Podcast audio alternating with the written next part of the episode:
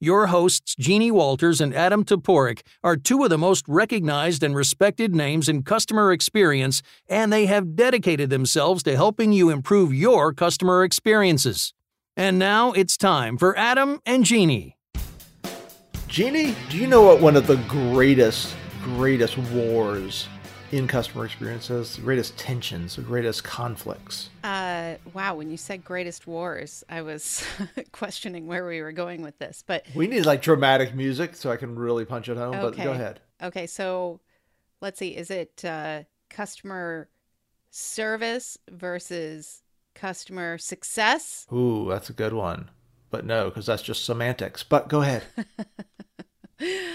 Uh, I don't know. What what are you thinking? I'm thinking it is the tension, the ongoing battle, eternal between efficiency and customer service or customer experience, however you want to look at it. This has been an age old problem, Jeannie, from the days of sending call center jobs to the cheapest market possible mm-hmm. and getting uh, questionable results, we'll say, in many cases. This has been one of the ongoing conflicts between uh, you know custom, people that believe in customer service, believe in customer experience, and those who just want to whittle down and get mm-hmm. to the the uh, most efficient and most cost effective uh, delivery possible uh, during the results. Yeah, yeah, I think this happens because we're dealing with human beings, right? And whenever you try to scale and you're dealing with human beings, it's tricky and complicated because we can't necessarily say, okay, let's just automate everything that humans do for one another because, you know, there's a lot of nuance there. really? have you have you talked to an IVR? Exactly. uh, but that's you know that is the catch is um, it's also about who's sort of defending and we've talked about this for years right mm-hmm. you know who owns customer experience who's making the case and you're dealing with a case that is often very easy to make numerically and a case that is a little bit squishier and gray like yep. Uh, we think if you increase customer loyalty by 10%, you will get this. And actually, we don't even know how to measure customer loyalty, or you know what uh, what goes into customer loyalty. So if you get NPS, you get more loyalty. And if you get more loyalty, that should be more profitable. And uh, here's like, okay, if we cut these jobs, you're going to make this much more. That's right. yeah. in Q4, and right? And I mean, and that's where it gets in. I think I think you just hit it on the head because if you if you talk about customer experience and customer service as cost centers, then that's what they will be. They will be seen as okay, this is not making us money, this is not saving us money, this is costing us money. And my favorite example, my favorite firsthand example of this was I had a client who uh, they had an issue. They had a pretty big issue. And so, of course, what happens when you have a big issue that's widespread? Well, your call center lights up, right? like everybody starts calling in. And they had recently been told that you know what it costs you know $15 for a customer to call in and it only cost you know a dollar 50 for them to use the chat or something so he turned off the phones because he was so concerned about the cost. Now this was a penny wise pound foolish decision of course because exactly. then you had this mass hysteria of people saying i can't get in. It blew up on social all these different things. But it was because he was being viewed as the leader of a cost center instead of understanding that if you tie these things back to your organizational goals and outcomes, it there is so much case for getting a return on your investment in customer experience and customer service, but you have to make that case proactively in order to get there. So I think it's you know, when we talk about efficiency, we have to remember that yes, that's about cost savings. Yes, that's about making sure that you're doing as much as possible with as few resources as possible. But you have to tie that back to the goal. What are you trying to do? What are the outcomes that you're trying to drive? And stay true to that, not just about the let's cut costs, let's cut costs. Right. And you've got to make the case for your department or customer experience in general because often you know there are sort of countervailing uh, priorities countervailing uh, budget lines uh, and um, you know, how should we put it? Uh, conflicts of interest would be the nice way to put it, right? Yeah. I mean, annual bonuses. There's a, you know, there's a lot that goes into some of these decisions about um, why they cut costs and how they cut costs. And you know, one of the things, yeah, it's funny because like one of the first blog posts I wrote on my site, I think this is from like the first years, and it wasn't even something I really thought about a lot. I just wrote it, but I still think it's one of the most important blog posts I've ever wrote, written. Uh, and it's called uh, "Great Customer Service Begins with Adequate Resources." Yeah. You, it doesn't matter. You can have the best training, you can have the best technology.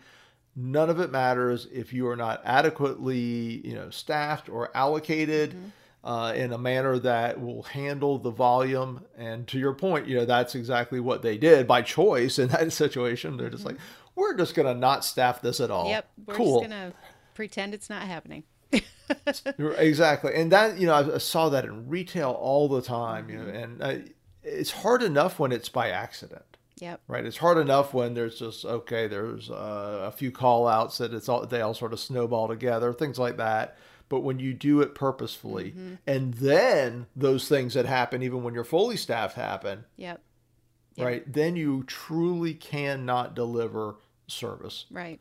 So let's talk about some of the ways we can actually solve this. Mm-hmm. Yeah. So, Well, I think the, you know, part of what you just said is part of the solution, right? Making sure that you're looking ahead and that you're understanding how to adequately staff, how to adequately resource, how to make sure that you have the tools in place for everybody. Because that's another way that sometimes we're not as efficient as we think when we think, well, our superstar will handle all of this. And then we don't really look at, okay, what is our superstar doing that we can turn into training and best practices for everybody else? We just say, well, you know, Adam's going to take care of it. And then Adam is sick one day or decides to get another job, which you'll never do, I know. But, uh, but then you're kind of left with this void instead of thinking ahead of how can we scale these best practices across our organization. So that's one thing I would say. yeah, absolutely. And I, you know, when you think about um, that your best practices for your best person or whatever, you know, trying to put that lightning in a bottle, I mean, that really does come down to understanding why that person does what they do well and what that impact on customers is and how can you, you know, training is crucial in this situation. Mm-hmm. Right. I mean, that's one of the things when you, and because talk about a cost center, I'm sorry. And, you know, we do train, we do training at customersthatstick.com, but it, when you talk about a cost center, training is often seen as just extra Yeah. right? Mm-hmm. And that is you know, one of the most important things. You, you know, obviously regular training and all that, but one of the most important things you can do, essentially, to make sure that you are delivering great service, delivering great experiences. Mm-hmm. The next thing is Jeannie is really using data mm-hmm. to understand what the experience is and to understand where the experience needs to be improved and to make sure that you know you're not cutting in crucial areas. And you know one of the things is when you talk about this idea of truth in action our sponsor Jeannie Alida is finding that truth right finding that where in the data, what the data can tell us about where in the journey we need to focus, where in the journey we can maybe scale back a little, mm-hmm. because we know we talk about peak end rule, not all parts of the journey are created equal.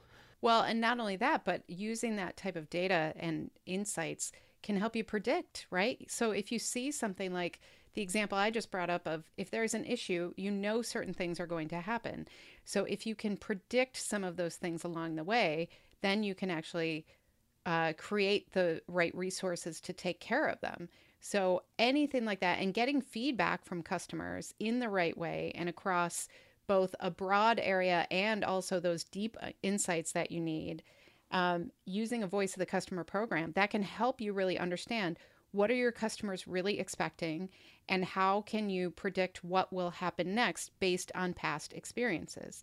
So you're absolutely right. Having tools like voice of the customer programs understanding your customers just like our sponsor Alida talks about and provides i think that's such a key part of really understanding how to scale at the right moment and how to have that efficiency in place And just to let you know, you can get a free report from our sponsor, Alida, at alida.com slash CTCC. That is alida.com slash CTCC. That's crack the customer code, of course, and uh, get your free report there. Well, Jeannie, I want to close out by talking about something that I think we actually talked about in our last uh, duo episode, but I think it's important to hit it here, and that is the idea of proactivity. Mm-hmm. Um, and here's the thing when we talk about that tension between efficiency and customer service, one of the most efficient things you can do is prevent customer service issues from happening in the first place. Amen. There is literally no greater efficiency in customer service than a service issue that never happens in the first place. Um, so anything you can do to be proactive, to forward resolve issues, to understand patterns about, uh, okay, when somebody has problem A, they're likely, you know, 60% of them are going to have problem B. Let's check on that before they get off the phone. Anything you can do in that realm can be hugely efficient and a great cost savings that actually improves experience. Yes, yes. And this is something we don't often see people talk about is – when you can proactively solve those problems, you can reduce service costs. You can gain efficiencies, all of those things. And if you tie that all together with uh, your organizational goals, that shows your return on the investment into customer experience in the first place. So it's oh. it's all about everything. That's all. that's all about everything. That's our that's our dramatic conclusion. There you it's go. all about everything. You started with drama. We're gonna end with drama. I'm gonna use a word. I'm gonna use a word just for Jeannie. Action that. oh goodness. well, on that note. Thank you so much for listening to Crack the Customer Code. We are always happy you're here with us today. I am Jeannie Walters. You can find me at experienceinvestigators.com. And I'm Adam Toporek, and you can find me at customersthatstick.com. Until next time, take care of yourself. And take care of your customers.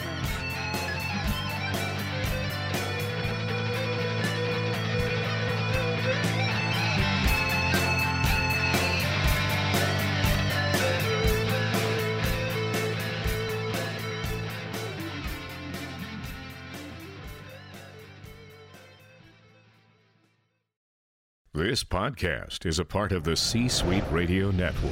For more top business podcasts, visit c-suiteradio.com.